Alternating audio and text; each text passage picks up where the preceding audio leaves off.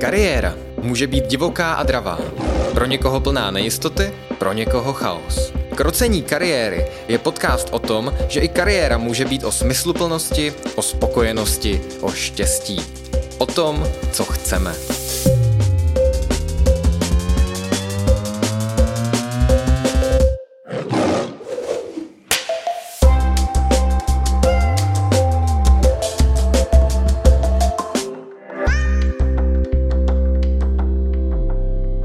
Vítejte u dalšího dílu Krocení kariéry.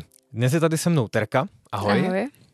A jako host k nám přišla Míša Odehnalová. Ahoj. Ahoj. A ty tam máš ještě v příjmení teď Havlát. Ano, přesně Odehnalová. tak. Taky si na to nemůžu zvyknout. A Míša dříve pracovala u nás na KCčku. Vítej zpátky Je to tak. na tuto chvíli. A teď pracuješ, pokud se nepletu, jako psycholožka a koučka jednak na sebe a jednak na VUTčku. Říkáš to přesně. Super. A dnešní téma je plánování. A to jsme naplánovali více. Akorát mi to nikdo neřekl. A nebude to plánování leda jaké. Budeme si totiž povídat o plánování semestru, což ale nemusí být relevantní pouze pro studenty, protože si myslím, že řada těch principů platí pro téměř kohokoliv a třeba i pro ty, kteří nás neposlechli v předchozím díle a dali si nevhodná předsevzetí, která je teď v únoru najednou dohání a třeba jim nefungují. Um, začnu rovnou uh, takhle z kraje, protože se hodně říká, že plány, plánování velmi často nefungují, že co si naplánujeme, to stejně nakonec tak nebude. Proč je podle tebe, Míšo, vlastně důležité plánovat, dělat si plány, vymýšlet plány? Proč to nenechat jen tak plynout? Teď jsi mi úplně nahrál na smeč, protože uh, já mám k plánování vlastně takový ambivalentní pocity. A jednak uh, já vždycky každému říkám, ještě když jsem dělala kariérní plánování, tak jsem každému říkala, že uh, vlastně takový to důsledný plánování, podrobný, tak vlastně není úplně věc, která by se vyplácela. A hlavně kvůli tomu, že nikdy nevíme, co nám do toho vstoupí a je fajn mít tak trošku otevřený dveře k tomu, a k těm příležitostem, který se tomu člověku naskytnou. A ve chvíli, kdy člověk až příliš plánuje, tak je velmi rigidní v tom vlastně, co v té kariéře vlastně chce dělat a tak trošku vlastně zapomíná na ty otevřené dveře a můžou mu tak a, ty příležitosti a, utéct a ani neví jak. A já si myslím, že v tom plánování toho semestru tak je to vlastně dost podobně. Takže plánování určitě fajn, je to důležitý pro to, aby ten člověk měl směr, aby měl nějakou vizi, aby ve chvíli, když je nejhůř, když je třeba ve stresu nebo když je v zátěži, tak aby věděl, kam vlastně míří a nezasekl se vlastně v té zátěži, ale ve chvíli, kdy budu mít všechno naplánované na minuty, tak se velmi rychle může stát, že třeba prošvihnu nějakou příležitost, která mi může otevřít nějaké dveře. Chápu teda správně, že podle tebe, pokud je ten uh, plán příliš pevně daný, tak může adaptaci nebo nějakému přizpůsobení se uškodit, ale pokud tam není vůbec žádný, tak vlastně udělá úplně to stejné. Přesně to tak. uškodí. Takže zlatá střední cesta tak jako vlastně úplně ve všem, co se týká duševního, psychického i normálního zdraví. Kdyby tu byl Matěj, tak by řekl, to záleží samozřejmě. Záleží A- samozřejmě. A, ale možná zkus přiblížit, co ta střední cesta znamená, protože ty budeš mít vlastně v únoru, tuším, že 28. Ano, 28. února. u nás na KCčku, jak na plánování semestru, tak předpokládám, že tam budeš studentům říkat nějakou tu střední cestu. Co vlastně ty plány by měly splňovat, nebo co by naopak splňovat neměly, a možná se zaměříme na to, co by měly splňovat, aby tu naši hlavu dobře nastavili, ať se přizpůsobí na ten semestr, nebo třeba i na ta předsevzetí a takové ty věci, co se na začátcích dějou. Jo, já když uh, vlastně nějak tak realizuju tady ty kurzy o plánování, zvlášť plánování semestru, tak celkově to pojímám jako takové projektové plánování a vždycky na začátku toho kurzu říkám, že si mají studenti představit, že uh, ten semestr je vlastně takový velký projekt, na kterým uh, často můžou pracovat třeba i s ostatními, že jo, mají tam nějaké spolužáky, mají tam uh, vedoucí svých prací, mají tam vyučující a vlastně i pro projektové plánování existují nějaké nástroje, které to vlastně zjednodušují. Nicméně o tom vám povím víc na tom kurzu, tak to je jenom takový malý teaser. Přijďte. A, přesně tak. A možná bych tady spíš načala takovou tu, mm, uh, takovou tu stránku za, co je vlastně za tím plánováním. A to je, nebo proč vlastně děláme ten kurz, bych tak nějak to nazvala. A to je vlastně... Mm, takový, taková ta tendence vlastně lidí se eh, třeba i zatížit v tom plánování, mít právě takový ten čerstvý start eh, na začátku roku, vlastně hezky to přepálit, že jo, a pak eh, vlastně ubírá ta motivace ten semestr dodělat, vlastně jet v tom zajetém systému, který my se v tom kurzu nastavujeme a pak vlastně to končí tak, že na konci jsme zase úplně stejně přetížení jako každý semestr. A vlastně to plánování semestru, tak jak já ho mám koncipované v tom kurzu, tak vlastně pozbuzuje ty lidi, aby nad tím plánováním přemýšleli trošičku jinak. A to jinak, tak to znamená trošičku více realisticky. To je to důležité slovo, ke kterému já se tady budu dneska hodně vztahovat. A to je realističnost toho plánu, tak aby byl proveditelný vzhledem k tomu kontextu toho studenta, který vlastně vstupuje do toho semestru. A to je to důležité. Podívat se na to vlastně v tom velkém komplexu toho, těch věcí, které toho studenta v tom semestru čekají. Nejenom to, že tady mám nějaké techniky, tady si udělám nějaký turůčko, tady uh, vlastně budu plánovat uh, pomocí nějakého nástroje, který mi v tom pomůže, ale vlastně plánovat tak, abych měl co největší šanci, že ten plán dodržím, který vlastně odpovídá mě, tomu, jak jsem nastavený. No já tady vlastně přemýšlím nad tím, co jsi zmiňovala ty, abych to možná dal ještě do konkrétnějších slov, to přepálení na začátku, že vlastně mnoho studentů, nebo vlastně všech, má na začátku těch projektů, ať je to semestr nebo cokoliv jiného, tu tendenci si klidně to sepsat, udělat si ty checklisty, udělat si klidně nějakou časovou osu, ale vlastně u ní potom nevydrží, což může být důsledek toho, že je to třeba nerealistické, že si to nějak špatně uh, na začátku uchopili, Možná mm, tam byly nějaké další eh, věci, které třeba nebyly uchopeny úplně dobře, ale co teda, a to myslím můžeš prozradit tady v podcastu teda, a ještě před kurzem, co teda udělat, aby to bylo realistické?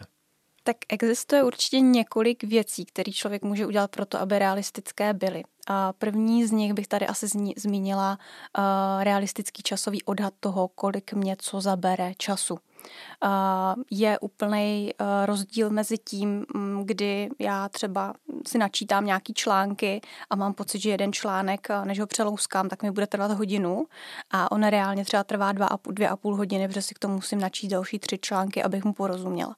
Takže realističnost odhadu je strašně eh, důležitá.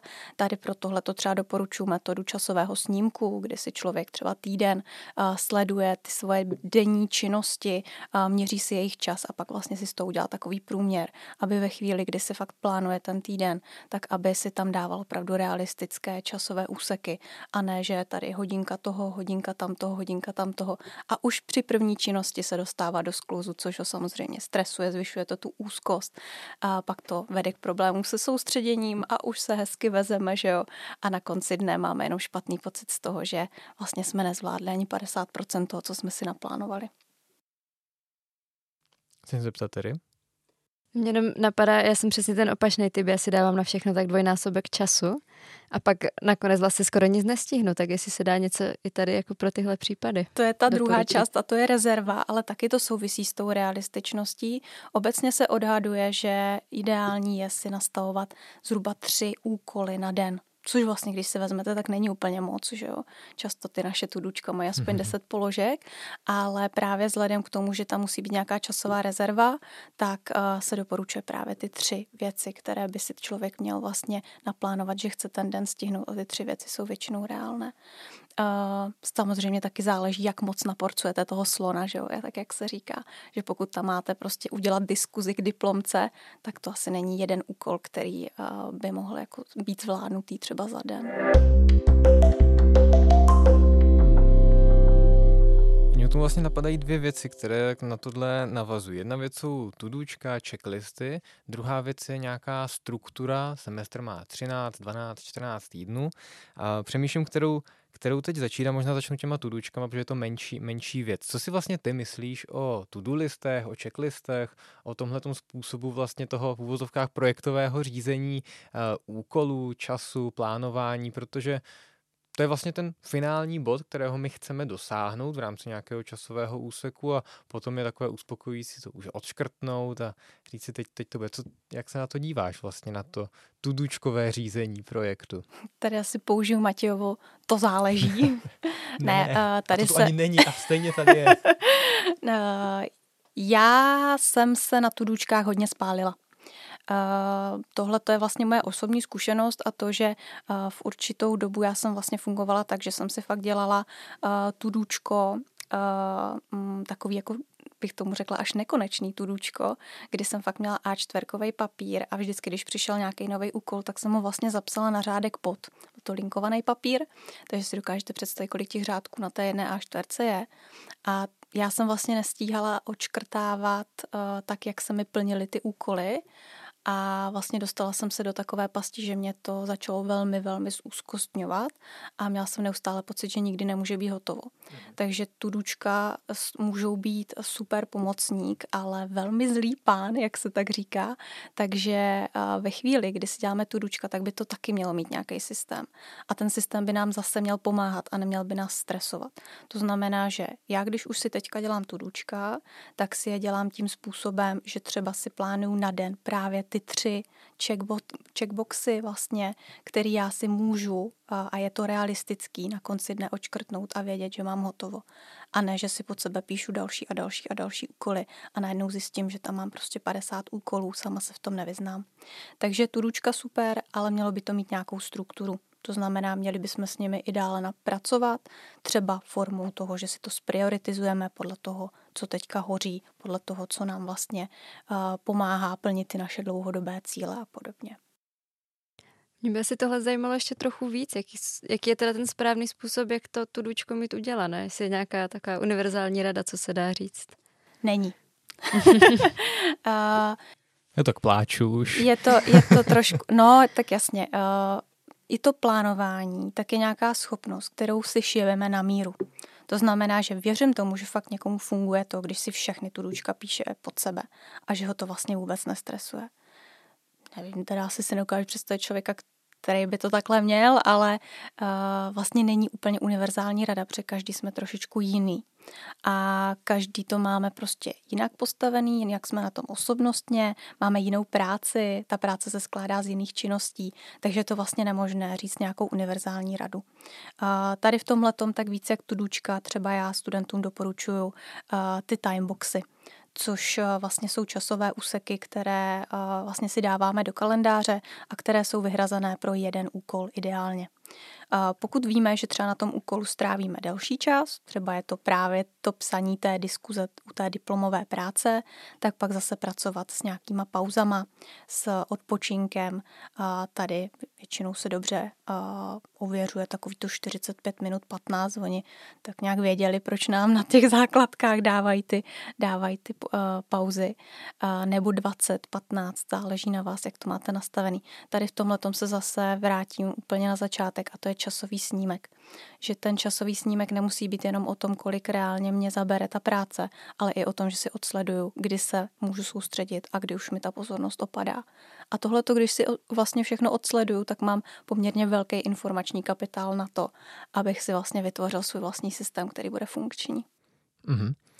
Um, já možná doplním takovou jako vlastní zkušenost k tomu to-do listu, protože Měl jsem podobnou zkušenost, jako zmiňuješ ty, nekonečné to-do listy, i proto třeba, a myslím, že jsme se na tom shodovali někdy i v kanclu, nemáme úplně, úplně rádi ty aplikace, které jsou jako to-do listy, protože tam kromě toho, že je to nekonečné, tak ty odškrtnuté úkoly zmizí obvykle, že pak nejdou ani vidět, takže člověku to ještě bere ten dobrý pocit, Marnost, že ani nic nevidí to odškrtanost a je, je, to, je to úplně šílené. Tak já jsem vlastně během celého svého studia dělal to, že jsem si vždycky ve svém malém A4 denníku udělal jednu celou stránku na všechny ty úkoly, co jsem za ten semestr měl, ale jenom na ty finální, takže ty, které byly opravdu zadané tím učitelem v rámci nějakého syllabu a potom vlastně jsem použil tenhle ten rámec jenom k tomu, abych si potom odškrtával ty úkoly v průběhu semestru, ale, a tím se dostávám už k té druhé věci, kterou jsem uh, předtím načrt, že nevím, kterou použít dřív, tak teď od to-do listu bych šel k té struktuře, protože mě tenhle ten finální vlastně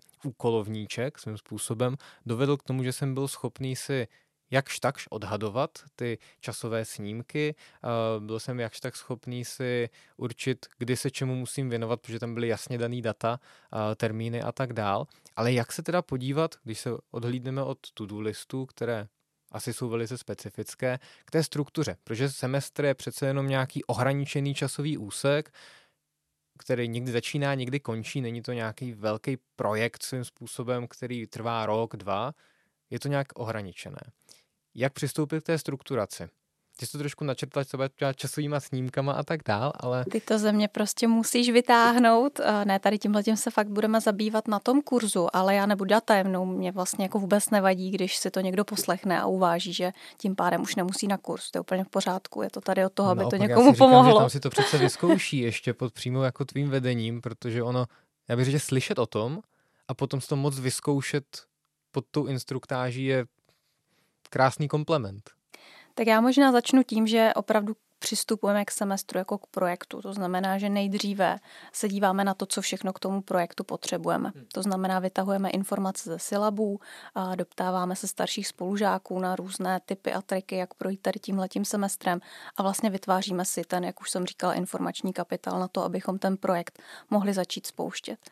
No a pak vlastně začínáme budovat tu strukturu, samozřejmě od těch dlouhodobých úkolů po ty úplně nejkratší, po ty denní. A tady v tomhle tom asi úplně nejlíp funguje vlastně časový hledisko. To znamená, podívám se, tak jak si to vlastně zmínil i ty, co všechno mě čeká na konci toho semestru co je vlastně mým cílem na konci toho semestru, co teda všechno musím mít splněno, abych jim prošel, abych měl všechny ty zelený políčka nebo abych dostal ten titul, pokud už je to semestr poslední. A na základě toho začínám strukturovat do měsíčního plánování, to znamená, co, je, co má být hotové v tom měsíci, do týdenního plánování, to znamená, co potřebuji udělat v těch následujících týdnech, abych naplnil ty měsíční plány a pak si můžu začít strukturovat ten den třeba pomocí těch časových boxů, timeboxů.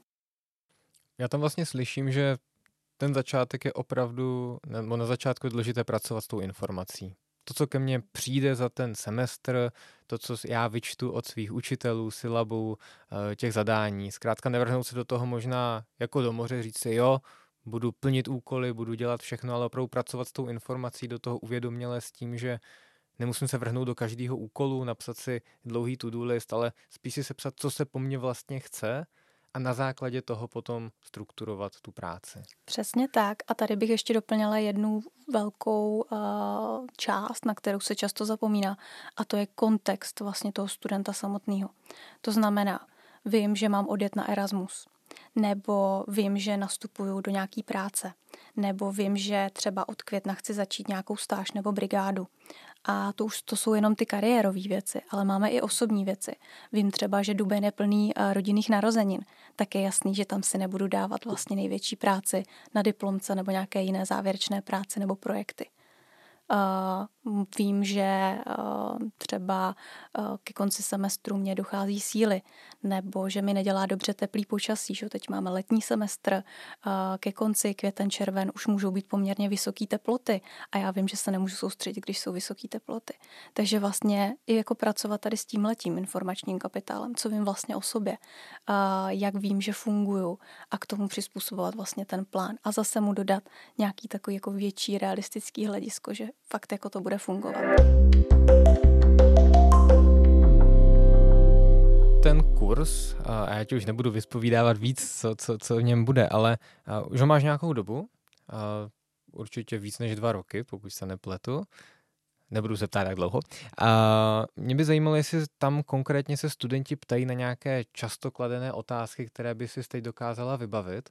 A jestli jako řeší nějaké svoje potíže, co se tam objevuje tak stoprocentně tam jde o prokrastinaci. Mm. To je jako velký téma, jak se tomu vyhnout, jak se motivovat, protože uh, je tam i třeba pár studentů, a to se tady nebudu vůbec skrývat, že jsou tam třeba už po druhý, Teda aspoň minule jsem se na to ptala, jestli už to někdo absolvoval a, a studenti tam takový byli, takže je vidět, že s tím prostě bojí dlouhodobě. A jak říkám, je to i vlastně o práci uh, nějaké dlouhodobější, najít si ten systém. Já sama jsem ho našla až po vysoké škole, to je trošku k pláči. Hmm. Takže, takže tady v tomhle mám uh, obdiv jenom toho, že oni to nevzdávají a že do toho jdou dál a vždycky za to ocením, protože uh, je to těžký se najít ten systém, uh, vlastně, který mě bude fungovat a opravdu je to mm, zkouška, prostě pokus omyl, co mi funguje, co mi nefunguje. A i to je důležitý si třeba na konci semestru najít chvilku a jenom zhodnotit si, co vlastně mi funguje a co je pro mě úplná blbost, na čem vlastně pálím čas a co vůbec jako nejde. Hmm. Možná si Teď zmínila, jsem zapomněla otázku, promiň. V, v, v, v pohodě, s čím jako se ti uč, uh, učitele, ano. Studenti nejčastěji se tě ptají, jaké tam jsou ty jako nejčastější zakázky, ale myslím, že jsi jako zmínila jednu důležitou věc. Uh, když chodí opakovaně a snaží se vlastně přijít na ten optimální způsob, tak aspoň moje zkušenost z vysoké školy je taková, že každý ten semestr je ještě ke všemu úplně jiný. Jsou brutální první dva semestry nějakého studia, pak lážo plážo zbytek a pak nějaká závěrečná práce. U jiného bude to úplně naopak, takže ono z toho pak jde hlava shaderem, jak se vlastně adaptovat na to, že teď je to tak, pak to bude jinak a ty plány a ty mechanismy, ty techniky vlastně potom fungují dost jiným způsobem pro různý semestry, pro různý týdny. Já se teďka marně snažím vzpomenout, jak eh, dlouho už ten kurz vlastně mám. Myslím si, že to možná budou i více jak dva roky. A v poslední době taky vlastně velká součást toho je uh, nějaký oproštění se vlastně od uh, digitálního světa. Protože to je vlastně ten uh, prokrastinační mechanismus poslední doby. Vlastně mám úkol, do kterého se mi úplně nechce a je pro mě vlastně velmi příjemný si ten dopamin vyplavit vlastně na tom telefonu třeba nebo na tom počítači. Takže to je taky takový jako velký téma. A to bychom tady byla s další dvě hodiny. Jo, pokud máte problém a, nebo nějaké téma, co se týče digitálních technologií, máme úžasný díl, a, dokonce dva s Marketou Homolkovou z Replakme, tak na to se můžete určitě mrknout a tam zjistíte, proč vlastně prokrastinujeme tak rádi u technologií. A, já bych se ještě vrátila k té myšlence, mě tady tak jako utkvila v tom, že na konci toho semestru si můžu zhodnotit, co fungovalo a nefungovalo. Úplně jsem si vzpomněla na jednu kamarádku, která si vždycky koupila diář, nadepsala si ho, týden si ho psala a druhý týden už ležel někde v koutě. A byla to strategie, která jí nefungovala, ale zkoušela to prostě třeba 6-7 let po sobě. Možná to zkouší doteď, už jsem se jí neptala. A tak mi to přijde důležité zhodnotit si, co teda funguje mně a co mi nefunguje. A poslechnout si třeba ty rady a pak si z nich vybrat teda to, co funguje. A nezaseknout se na tom, že budu zkoušet něco, co mi někdo doporučil. Jsem ráda, že to zmiňuješ, ty diáře, to je prostě věčný boj, protože když si vezmete, tak diáře v současné době jsou strašně lákavě udělaný. Oni vlastně jako mají úžasný design, že jo, můžete si vybrat uh, diář na míru téměř až. Teď je to spojený s těma výraznýma barvama, na který prostě lidský oko strašně slyší. Teď vám k tomu dají ty různé samolepky, že jo, a takovéhle věci. A uh, tak je to prostě pro to oko lákavý ale vlastně je to hrozně nepraktický na druhou stranu, protože uh, já třeba sama tady s tím letím hodně dlouho bojovala, Uh, možná vám na konci řeknu, jak jsem to vyřešila, uh, ale vlastně kalendář v uh, mobilním zařízení tak je vlastně mnohem praktičtější. A to je to, na čem vlastně ty naše diáře pak selhávají, že najednou ho nemáme po ruce ve chvíli, kdy ho potřebujeme. A napíšem si to stejně do toho kalendáře na mobilu. Jako bychom se dneska o tom s Terkou nebavili v kanclu předtím, než, než jsme šli nahrávat tenhle ten díl, protože přesně četli jsme si dokonce na kariérku, máme na webu uh, o plánování jeden článek a, a tam bylo hlavně mít ty věci na jednom místě ideálně, ať se nepostrácí a k tomu jsou ty online kalendáře naprosto jako stvořené. A možná je fajn, třeba mně to opravdu funguje mít to jedno místo ne virtuální, to fyzické, ale není to něco na to průběžné sledování.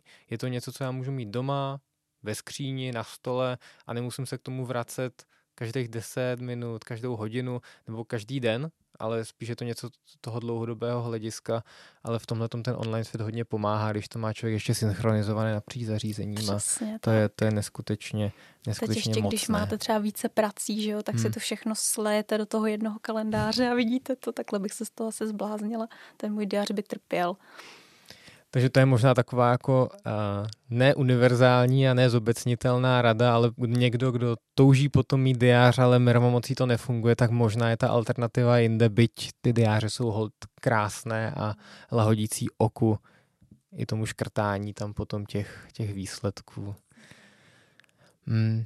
Možná by mě zajímalo ještě jedno téma a to jsou takové ty nejčastější chyby které studenti nebo i lidi, se kterými se třeba potkáváš v rámci svojí další praxe, potkáváš. Co tam vlastně tomu plánování brání, co tam jsou takové překážky, nebo nějaké třeba vyloženě špatné návyky, které třeba máme od někuď a zakotvené a mermomocí se jich držíme, kromě krásných diářů. Teda. Uh, já si myslím, že kromě teda toho, že nejsme zvyklí nebo Eh, možná nemáme dostatek eh, informací k tomu, aby jsme plánovali realisticky, což už jsme tady hodně, hodně zmínili, protože to je asi nejčastější chyba, že ve chvíli, kdy mám pocit, že to zvládnu víc, než reálně zvládnu, tak to plánování vlastně nemůže nikdy dopadnout dobře.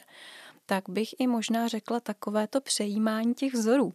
A už jsme tady u těch univerzálních rád, že mu to funguje, proč to nefunguje mně a já se budu snažit to prostě tu strukturu nadspat někam, kde vůbec vlastně nemůže fungovat. A teďka mě úplně krásně napadá takový, nevím, jestli to eh, ještě teďka, ale takový příklad, jak eh, byl jeden obrovský boom vlastně takových těch úspěšných lidí, jak všichni stávají ve čtyři nebo v pět hodin a pak všichni vlastně si řekli, že když budou stávat ve čtyři nebo v pět hodin, tak budou ti úspěšní a budou všechno stíhat. A pak vlastně ty lidi zjišťovali, že jim to vlastně vůbec nesedne, že jim to třeba fyzicky špatně, protože ten organismus jejich není nastavený tak, aby mohli vlastně skopírovat tento vzor. Takže si myslím, že to přejímání těch vzorů, že vlastně máme obrovskou tendenci hledat vlastně ten univerzální návod u někoho jiného, namísto toho, aby jsme vlastně sami si zhodnotili a sami si nastavili, co funguje nám. A tady tohle to myslím, že není jenom v plánování, ale obecně. A vlastně jako není to špatně, že ty vzory nám pomáhají, ale tady v tomhle tom bychom měli být i trošičku kritičtí a vlastně pak si fakt upřímně říct, je to něco, co mi funguje, nebo jenom něco, co obdivuju na ostatních. Hmm. Možná je tam i ten faktor toho, že jsme potom slepí k těm alternativám, že máme tady někoho velmi úspěšného, kdo stává ve čtyři, napsal o tom úžasnou knížku, která se prodává, ale pak máme spoustu milionářů nebo jinak úspěšných lidí, kteří vstávají normálně v 8, v 9, v 7 nebo úplně jindy a jsou stejně tak úspěšní na nějakých metrikách. No a další věc, na které teda často selháváme, tak je odpočinek. Taková vlastně přirozená věc, jako je odpočinek. A protože vlastně ve chvíli, kdy se bavíme o plánování, time managementu, když to tak nadneseně hezky řekneme, tak vlastně je to hrozně o efektivitě, že jo? A, a vlastně když jdete na ten kurz o plánování, tak vás jako nenapadá úplně, že byste si tam měli naplánovat ten relax, to nic nedělání, to lenošení. A vlastně je to neustále považováno za něco jako negativního. Takže my si tam ten odpočinek vlastně nedáváme. My, si tam dáváme něco jako rezervu, ale vlastně je to rezerva, kterou pak se snažíme zaplnit něčím efektivním a strašně zapomínáme na plánování odpočinku. A přitom těch odpočinků vlastně potřebujeme celou řadu. Nejenom takovou tu fyzickou, že si potřebujeme třeba zdřímnout nebo uh, si zasportovat, ale my se potřebujeme třeba emocionálně trošku odpoutat, vlastně přestat uh, vlastně neustále na někoho reagovat, vlastně být chviličku sami se sebou. Potřebujeme si duševně odpočinout, to znamená přestat nad něčím neustále uvažovat, a vlastně mentálně se odpojit, že jo? A potřebujeme si sociálně odpočnout, nebýt neustále ve víru vlastně ostatních lidí, nebo i smyslově si odpočnout, nepřijímat neustále smyslem a nějaký informace. A těch odpočinků je celá řada. A vlastně takhle základní věc my si do toho time managementu vlastně vůbec nedáváme. To je silné. Uh, jsem vás úplně konsternovala teďka. No já jsem jak vypadají vaše kalendáře? Tím, Pojďte mi to říct. Já jsem tohle měla jako jedno z předsevzetí na minulý rok, že budu víc odpočívat a nebudu si to vyčítat. A bylo to vlastně pro mě těžší, než jsem myslela, ale mám pocit, že ke konci roku už se mi to povedlo. to je dobrý pocit, že? Mm. Pro mě to nebylo předsevzetí, ale ke mně to tak nějak došlo, jak se ten život umí říct a vlastně doteď přemýšlím nad tím a jak to správně uchopit, aby mi to jako nenarušilo ten plán, co jsem měl, protože uh, nějak, nějaký plány mám, ale na druhou stranu si říkám, že ono myslet právě na ten well-being, na to své mentální, duševní, fyzické i jiné zdraví je hrozně důležité a asi i během toho semestru je třeba na to myslet, protože když člověk zkrátka přetáhne nějakou hranici, tak pak ho to zruší na delší dobu, než by potom věnoval třeba i těm přípravám, které můžou být v některých semestrech velmi, velmi náročné. No. To snakousla velmi, velmi dobré téma takhle na, na závěr. Já to vídám vlastně u teďka u našich klientů, co máme eh, na univerzitě a je to na všech univerzitách to, že eh, ti studenti vlastně eh, po tom obrovským vyčerpávajícím maratonu učení tak eh, pak jako kdyby vypnou a jsou vlastně trošku apatičtí.